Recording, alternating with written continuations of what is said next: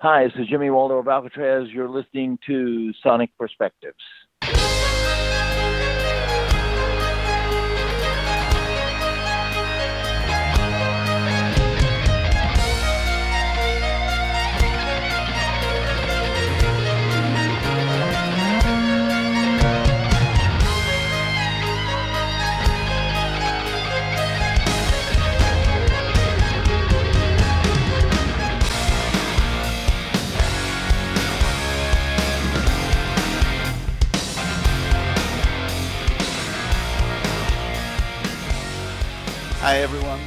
To another interview of Sonic Perspectives. I am Rodrigo Altaf, and today I'll be talking to Jimmy Waldo of Alcatrazz. Jimmy, how are you, man? I'm good. How's it going there? Very good, very good. I'm here in Toronto. Where are you located at the moment? Uh, I'm in. I live in Los Angeles, so I live uh, about uh, 20 minutes out in the valley. Oh, cool. Well, I was met with a lot of surprise uh, earlier this year when I was told that Alcatrazz has a new live album out. Tell us about this release, man.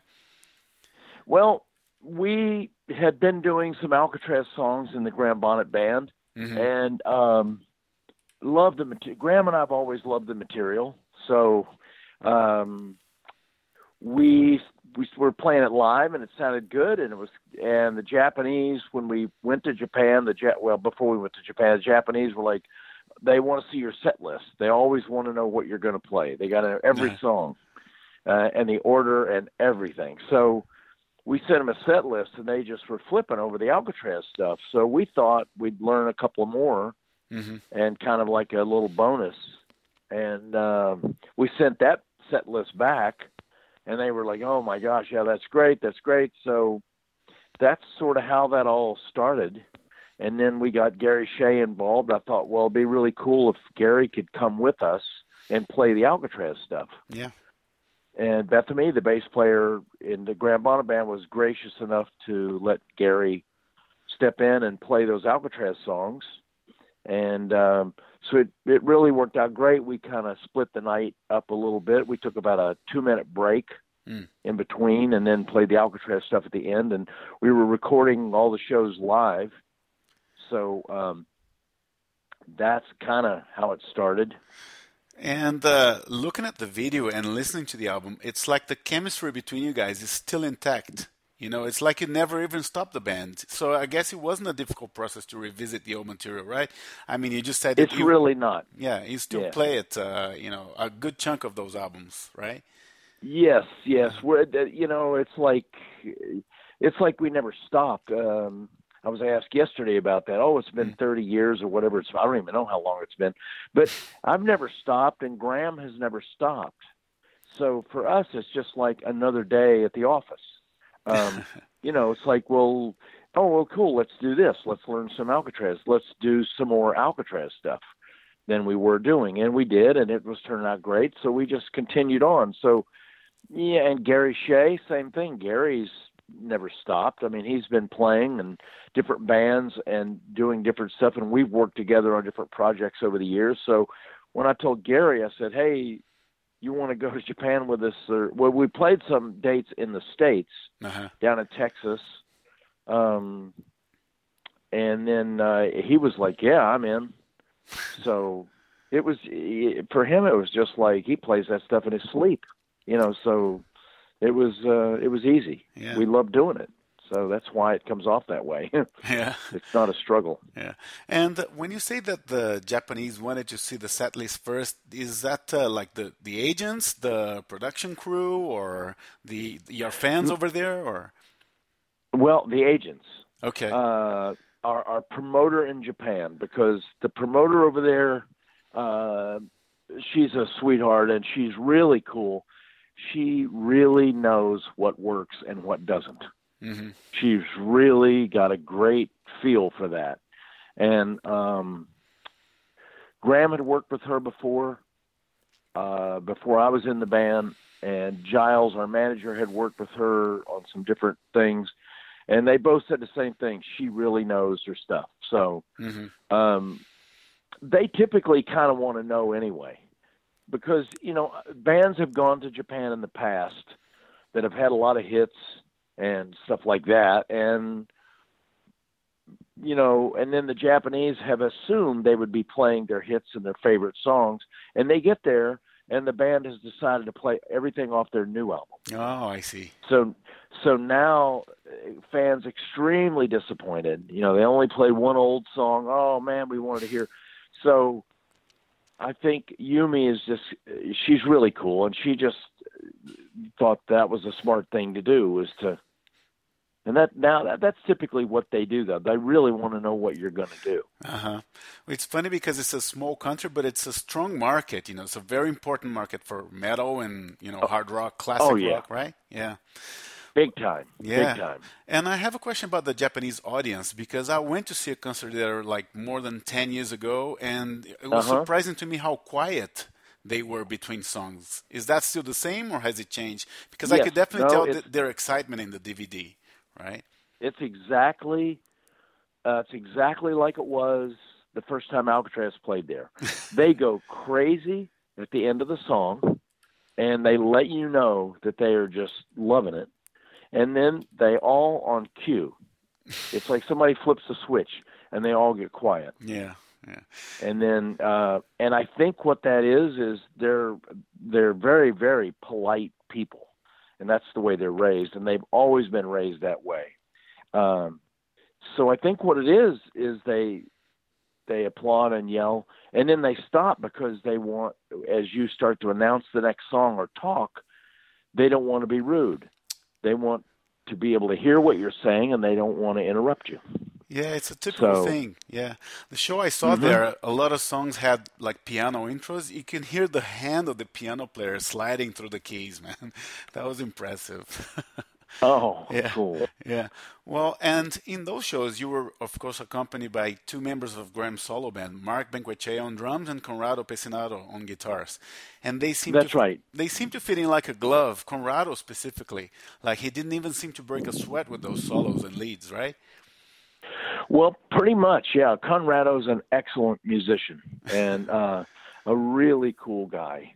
Yeah. And um, I mean, he when he left the band, he, I mean, he Conrad he went off to do his own thing basically, mm-hmm. um, because he'd been with Graham for a couple of years at that point. So he really felt like he needed to go off and do his thing, mm-hmm. and totally understandable. So um, sorry to see him go, but that it's all good. We're friends, and I, I just love the guy, yeah. and I love his playing, and I love his musicianship as much as anything. Conrad is just a exceptional musician, and uh, that that was a pleasure working with him. Mark Benquechea, the drummer, he and I joined the band the same time, so Mark and I had been playing together for a while, and I love Mark's drumming, and he gets the whole Alcatrazz thing. He he gets it. He loves Jan's drumming on on the live stuff he'd seen of Alcatrazz in the day, and also the records. So it was an easy fit for Mark uh, for Mark to come in and do this stuff. Mm-hmm. Again, because he had respect for the original stuff and wanted to, you know, to make sure it felt as close to that as possible. I see. And uh, the shows happened on March 2017, and only now uh, we're getting a live release. What took you guys so long to put together the the DVD and the the live album? You know what? It's mostly just record company scheduling. Mm-hmm. Uh, it did not take us long to put that together at all. Um, so it wasn't really that. It's just that the record company, they've always got their ways. They want to schedule things based on other things. Mm-hmm. And to be honest, I don't even keep up with it anymore trying to figure out like well why did you wait till then to release it why didn't you release it you know six months ago uh-huh. and they will explain it to you but uh, like these days i am really in a mode and have been for a while uh let them do their job i'll do my job. And if it takes a year if it takes two weeks or if it takes two years whatever it is there's nothing I can do about it.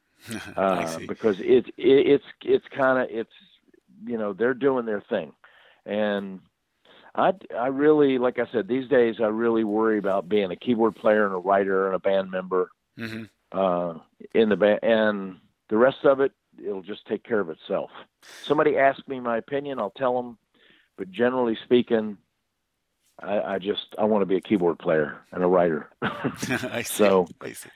Yeah. Well, my take on this as a fan, and here I'm taking my, my journalist badge aside, you know, as a fan, is that uh-huh. uh, they didn't want it to interfere with Graham's solo album, which came out earlier this year. That's my guess, at least. So. uh, well, it wasn't. That was the Graham Bonnet band. Yeah. Yeah. Yeah, that's the same band. Mm-hmm. So uh, I, I'm sure when we did that record, uh, meanwhile back in the garage, you're talking about, yeah, right? that's the one. Yeah. Yes, uh, I produced that one, and uh, I don't doubt for a minute that had a lot to do with it. Mm-hmm. Is coordinating all this, uh, you know. So, like I said, when we were doing that record, I was producing that record. It's like get the record done, do my best, and let the rest take care of itself. Mm-hmm. So I'm sure that had a lot to do with it. Yeah. Yeah, I guess so. And well, there are eight bonus tracks on this release as well, mostly demos and rehearsals, right? Yes. Mm-hmm. Yes. Shed, shed us a bit of light into what's included as a bonus, because uh, I think most of the songs actually ended up in the albums that came out in the 80s, like Ohayo Tokyo, No Imagination, Blue Boar as well. But uh, at least one track I don't recognize, uh, Emotion. Is that a new one or no, that's something that uh, Steve Vai and Graham wrote mm-hmm. uh, when Steve was still in the band, and we demoed it. Uh, we had a studio at Steve's house at that time, and um, we demoed the. We were demoing everything, and we demoed that song, and we just loved it. It was like, oh my god, we just this is great. But it it never made the record. Yeah uh, for whatever reason, and I and honestly I don't remember if it was Capitol Records at the time didn't want it on the record. mm-hmm. uh, I, I you know I I, I can't remember because there was a lot of material that we were going through at the time, but um, but yeah, Emotions never been released. Uh, the rest of it obviously were demos and or rough mixes of things that had been released. Okay. Okay. And, well, I find it curious that you guys still preserve uh, so much of the chemistry on stage, even though you guys had a le- relatively short lived band. Uh, what do you think would have happened for the band uh, to have carried on in the ladies? Like, if the band had carried on in the late 80s? Uh, with Yngwie, you mean? With Yngwie or whoever, or whoever replaced yeah. him in the third well, album? Yeah. Yeah, I think if if we would have stayed together with the Yngwie lineup or the Steve Vai lineup, hmm. um, we would have gone on to be a contender. We would have been a. There's no doubt in my mind that we could have been a a major, a more major band, a more mm-hmm. major force, more and have a name. lot more, lot more success. Mm-hmm. Uh, but you don't do that in one album and, and one tour uh, or a couple of tours. That takes time. Yeah. Yngwie was not. There was no way he was going to be around for that. Mm-hmm. Um, I could. I knew that six months in. I knew Yngwie was out of here. I knew that he was destined to do his own thing, to be Yngwie yeah, he was not going to be in a band with anybody. So, uh, and that's okay. That's just what it is. That's life, you know. Mm-hmm. So we never got a chance to take that to the next level. Then Steve got in the band, same thing, same exact thing. Steve, fantastic guy, fantastic musician, and the band was smoking live with him. I mean, we were rocking. But again, we we did a tour and just as we're getting tight and real the thing is really getting now this sounds like a band and we're ready to go on and do another record and go to the next level. Steve left. So you can't you know you who knows? And then by the third record um it was it was kind of wasn't really happening by then. Uh graham was still writing great some great songs and we wrote together and did stuff but we didn't the guitar player just wasn't the right guy for that he just danny was not the right guy good guitar player but just not the right guy for the direction we needed to go in or stay in you yeah. know basically I remember you guys complaining about uh, a lot of uh, interference from the record company as well. Was that a factor in uh, in the destiny of the band at some point, or? Yes, yes. Mm-hmm.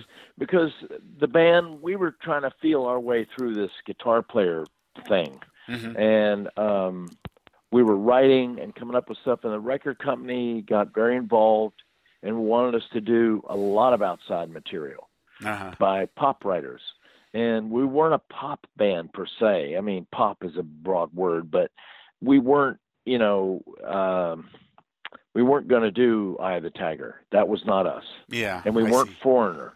And that's what they wanted. They wanted another Foreigner or uh, Survivor or something, you know, very, very 80s, very safe. Uh-huh. you know, and uh, we weren't that band. And we were even changing even more. I mean, we were we wanted to get more out there and heavier and everything and so yeah, it just wasn't working with Capitol, and those people at Capitol were fantastic people. uh, we had a lot of friends there. Everybody from the president to our our A and R guy, they were just fantastic people. It was a real shame, but it, it just wasn't. It stopped being a good marriage. I see. And um, you know, so so yeah, that was really the demise of the whole thing right there because no record company which means we had no support. Mm-hmm. And um, really, you, you got to have funding to be able to pay for rehearsals and stuff like that. And um, we weren't selling well on the road with that lineup. Uh, we didn't album, sell maybe. well. Yeah, yeah we mm-hmm. didn't sell well with Steve Vai either. When we toured with Steve, uh, we were playing in front of 30 people in little 200 seat clubs. Oh no! yeah, it was it was pitiful. Nobody knew who he was, and when we would play, those thirty people would go away blown away, like oh my god, we had no idea. Now these were Yngwie freaks, you oh, know. I so mm-hmm. a lot of people abandoned the band after Yngwie left. Mm, they see. thought that's what the band was all about, and then when they heard us live with Steve, they were like, "Oh God, we had no idea." So, but again, we never got a chance to cultivate that with Steve. He left, and I don't blame him. I mean, he had an amazing opportunity with David Lee Roth, and that launched him off into further things. Yeah. And the rest is history. Yeah. And uh, I've never, we we never had any bad feelings towards him about that. I mean, I saw Steve a few months ago, so he, it, he's cool. Um, okay. But yeah, it's um, it's just what happens. You know, it's just the business and and people's personalities and stuff. I, gosh, you just can't control all that. It's a miracle that bands like an Iron Maiden. Mm. It's a miracle. Those guys have stayed together in some form or another, kept their direction true, even through different singers and different drummers. They've kept their direction. I know they and changed so much. Their I, lineup. I really, yeah. I have so much respect for them. Yeah. I love Iron Maiden, and I have so much respect for them for doing that. The same with Judas Priest. Judas Priest is Rob Halford. Even when he was gone, the band continued on. on. and yeah. kept that direction. And when Halford got back in the band, they were as strong as they ever were. You know, Yeah. and, and their new record I just think is fantastic. Oh man. Um, Funny you say that because we just voted last year. We had a podcast about you know the best albums of 2018, and my top pick of this year was uh, was Firepower by Judas Priest. And I know, can see why. yeah, well, they're in the third uh, the third uh, um, third leg of, of the North American tour that's just been announced. So you know this that speaks volumes, of course. Yeah. right, right, Yeah. right. Yeah, exactly. Yeah. Because you can't. T- if people don't like your records, you can't tour. Yeah. Period. End of story. It's not like it used to be. If you had one hit off that record, you could tour off of that. But it's not like that anymore. The record's got to be solid, and they got to. I think the fans got to feel that it's a real band. It's not just like a hit song. And who are these guys? You know what Yeah. happened? Did they change? Pe- They're a real band Yeah. and uh, Halford sells it. The guy, I just think he's amazing. I just love Rob Halford's the whole persona and voice and everything. So that's that's why they do well, and that's Iron Maiden. The same thing. They're the real deal. Yeah. Metallica, all the heavier bands that have weathered the storm of the of the '80s. and mm-hmm. 90s. And man, it was tough, let me tell you, uh, because this kind of music was not happening.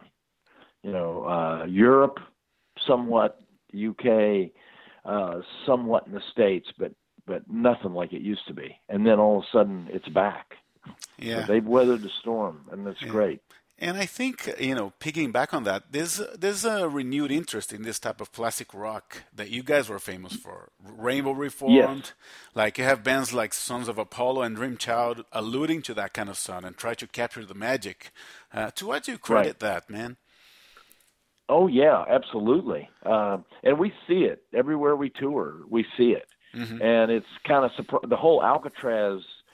Uh, resurgence has been Graham and I, we finish a show at the end of the night. We're playing the whole first album live now. Uh-huh. We play No Parole completely, okay. and we we look out in the audience and people are singing those lyrics, and that's amazing to me. You're playing a club in front of 200 people, and you've got a, a lot of those people singing along with every song, and I'm just blown away. And at the merchandise table, the Alcatrazz T-shirts and albums are just selling really well. Uh, posters, pictures. Uh, it's there's a huge interest in the band again, and that's great. Yeah, that's great so to hear. We're yeah. thrilled. Yeah. yeah. we're thrilled. and uh, what kind of audience do you guys have these days? Is it mostly like the old timers, or is there a contingent of younger fans in your shows? It's both. It's uh-huh. old timers and it's uh, a lot of younger fans, um, which is really cool to see. uh-huh. And uh, when we play festivals, because it's a it's a you know there's five thousand people or whatever at a festival.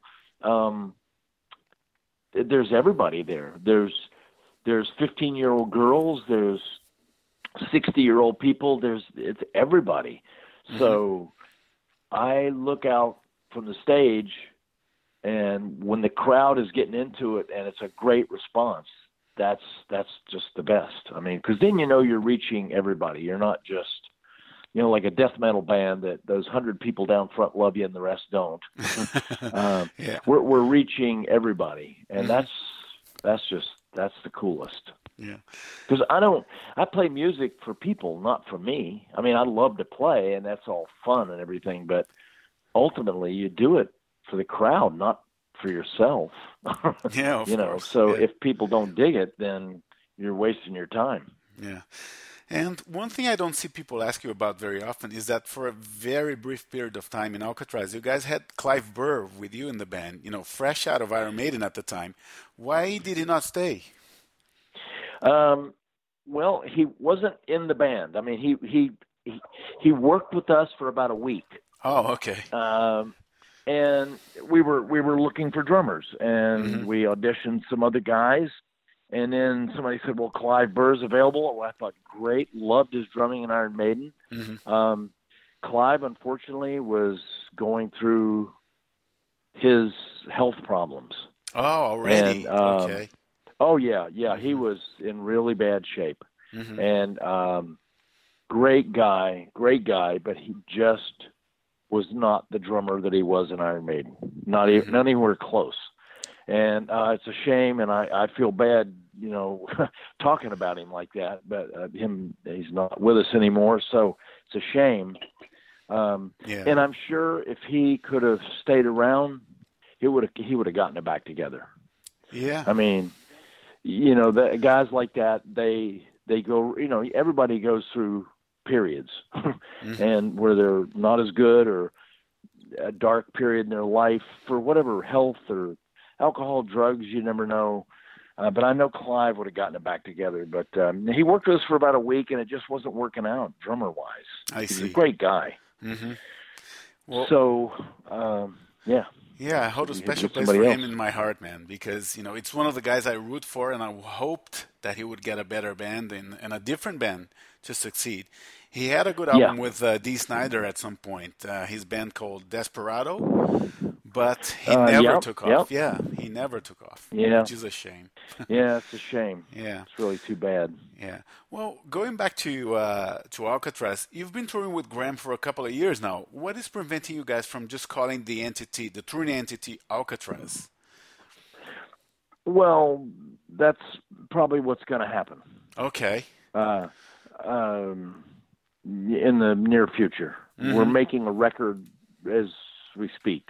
Oh, okay. I'm sitting here with a song in front of me on the computer that I've been working on. So that's where it's heading. Oh man, that's so And, great to uh, hear.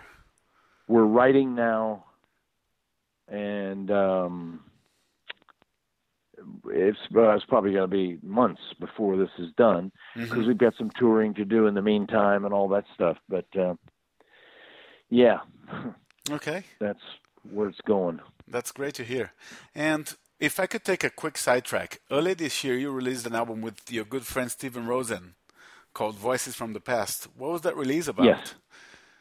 Um, Stephen and I have been writing together for 30 years. hmm and um, we we were writers. We wrote to get songs recorded by bigger artists, Mhm. you know, and uh, submitting songs to publishers, record companies, artists directly in some cases. And we hired some of the best players in the business to play on those demos hmm and those songwriting demos, and best players and singers. And um, I, we, I don't even know how many songs we've written, double what's on that record. Um, so, so we were just writing constantly. So, Giles Lavery, uh, Graham's and my manager, was here in L.A. We were getting ready to go on tour, and uh, Giles was staying with me, and and we started talking about Steve. He had met Steven and really liked Steven, and we were talking about the stuff we'd written. He said, "Oh, I'd like to hear some of it." I played him some of it. Uh, Giles went, "Oh my gosh, what are you doing with this stuff?" And I said, "Well, it's just song demos." So I started going through it, and Giles put that together. Giles said, "We got to do this. You guys are nuts. We got to put this out. This has got a lot of great people on it. It'd be really good." So he had a friend that had a label that's that's good at that, that knows, you know, that that's their forte. So, yeah, it worked out. It was really cool. Stephen and I were thrilled. That's quite a lineup you got there. Jeff Scott Soto, Tommy Thayer, a lot of good names. Yeah, Yeah. we worked with, like I said, ton of people on that record. Yeah. Uh, Keith Knudsen, the guitar player with Chicago, Oh, okay. uh, was a Yeah. good friend. Keith is a monster player. Um, and he did a lot of those demos for us. Uh, Neil Turbin, the singer, sang on some of the stuff. Uh, Rowan Robertson, that played with, was in Dio's band at the time, played guitar on some of that stuff. Bob um, Kulick as well. Yep, yep. Yeah. Bob Kulick. This was during the Blackthorn era, so Okay. Bob and I were working together, and I said, "Hey, I want to hire you to play on a demo." So hmm I literally hired Bob to come over and play on stuff, and Bob is incredible. So, yeah, we had a lot of great, great players. And Don Henley's bass player played on a couple of things, and some of these singers that we had. uh can't remember her last name, Laura, a girl that sang one of these songs, is just crazy good singer. An LA session singer. It never did anything, but just sessions. She sung Disney movies, uh, Toyota commercials, you name it. This girl, and she just killed stuff for us. All right. Uh, so we had a lot of great talent that you'll never hear about. Yeah, well, if you're listening it- to this, guys, check this out. Check this album called Voices from the Past by Jimmy Waldo and Steven Rosen. Well, yeah, thank you. Yeah, and uh, what are the current plans for your band, uh, New England? Uh, we play. We get together. We try to play four or five shows once a year, uh, Uh-huh. depending on my schedule more than anybody. Everybody else is. We all play still, but uh, I'm the only one that's full time touring and recording. You know, Graham and I, we're busy. Uh-huh. Uh, we never. It never stops. It's rehearsals, record, write, uh, tour and with maybe a day off in between things. But so the New England thing is tough to schedule in there. Um, but when Graham's out with Michael Schenker, he does the Schenker Fest thing where he goes out and sings a couple of songs with Schenker on those Yeah. tours. Yeah. And um, so I try to time it so when Graham's doing that, I'll jump off and do, you know, two or three New England shows because those guys are like brothers to me. We we just we were together for well, we've known each other forever and mm-hmm. uh, played together and just love working together and hanging out. So yeah, we it's just about impossible to make a new record because of my schedule and I'm on the West Coast, they're on the East Coast. Okay. It's it's tough. Yeah. You know, to to yeah, people talk about the internet. Oh, you can do it online, man. You just swap files. It, that's not like sitting in a room writing with somebody. That's just not the. It's not even close yeah. to being the same. And that's what New England needs to do. We're the kind of band that really needed to do. I've written stuff with people that I've never even met, and actually put songs together online. And it it came out good. They're a good piece of music, but it's not the New England, we need to be in the same room uh-huh. and do that. I guess it varies depending on the band, but some of the stuff that it's is put out, you can tell that they the music, musicians never even met, right? So yes, yeah. yes, depends on the case, I guess. And, yeah. Yes, and it, if it works for you, then it works for you. Mm-hmm. And uh, I don't care for it. I've played keyboards on stuff, and you know, sent them to people, and that's fine. But then it, it's always like once I hear the finished product, I go, well, gosh, I wish I would have known this or that. I would have done something a little different. Uh-huh. But you have to be with somebody. They can send you emails and talk to you on the phone and explain what they want. That's all fine, but you cannot replace sitting next to somebody and then watching you play it and going, "Oh man, I love what you did there. What if you did this?" Or yeah. or me going, hey, why not? Let's don't put keyboards there. Let's, you know, uh-huh. Uh-huh. Uh, on this spot or whatever, and just writing songs, trying to write. Uh, you know, you somebody sends me an idea, and then I'll write a section, and then you got to wait.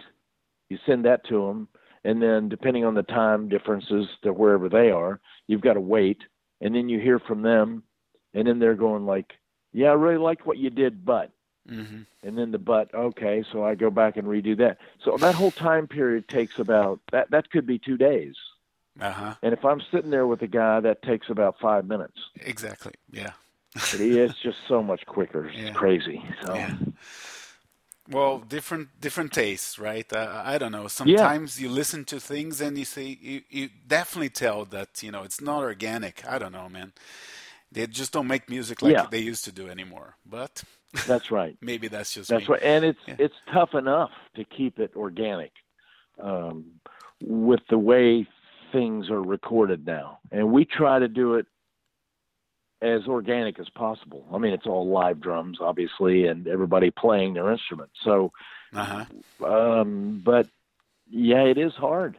Yeah. And Pro Tools, Pro Tools has been a blessing and a curse, you know. And I've used digital recording since it existed, and um, I know the advantages and I know the downfalls of it. And unfortunately, a lot of younger musicians see it as a quick fix. They they figure, well, if you're doing it in Pro Tools, then I can fix anything. Yeah. And I have all those pro. I have the best pitch correction, the best time I can fix anything. But you can't make a good a bad song into a good song, mm-hmm. and you can't make a bad vocal performance into a good one. You could make it sound less annoying. Yeah. I could fix their pitch and timing and and like that, but but but a lot of people really depend on the computer. I don't. Uh, when we work, and I've used computers to record music as long as anybody and making records. And I know what they can do, and I choose to use them like tape recorders. And yeah, you have to edit. Sometimes it just takes editing, but it's old school editing. It's just like editing used to be on tape. We'll mm-hmm. go, God, that verse is too long, so let's cut it down. I and see. then we'll we'll cut the verse in half, and then we'll go, yeah, that's way that's more immediate. That's the song sounds better like that. And then we'll have the guitar player replay it so that it's natural across that edit. Mm-hmm. And sometimes the drums cut fine, just like they did on tape. I mean, I've done edits on tape in the old days, watched engineers editing 24 track and go, oh man, arrangement wise, that works perfect. But the cymbals are cut off. so we have to go back in and overdub cymbals or or recut the song in some cases. I mean, and so today it's the same thing. Edits, yeah, edits. You can do amazing things with edits in Pro Tools, but at the same time, musically, if it's not working, you got to recut it. And I try to keep it that I try to think old school when I'm working. Mm-hmm. And it's all about the song and the music and the performance. I don't care if it's a computer or tape, it doesn't matter. It's still got to be a great song and a great performance, no matter what. Yeah, of course, course. Well, uh, let's close off, man. But uh, you know, I'm looking forward to the new Alcatrazz album that you guys just said that uh, you're in the works right now, right? Great. So thank you so much for your time, man, and I'm looking forward to the next step in Alcatrazz. Well, thank you very much. I really appreciate your time. Thanks, man. Take care. Okay. Take Bye-bye. care. Bye bye.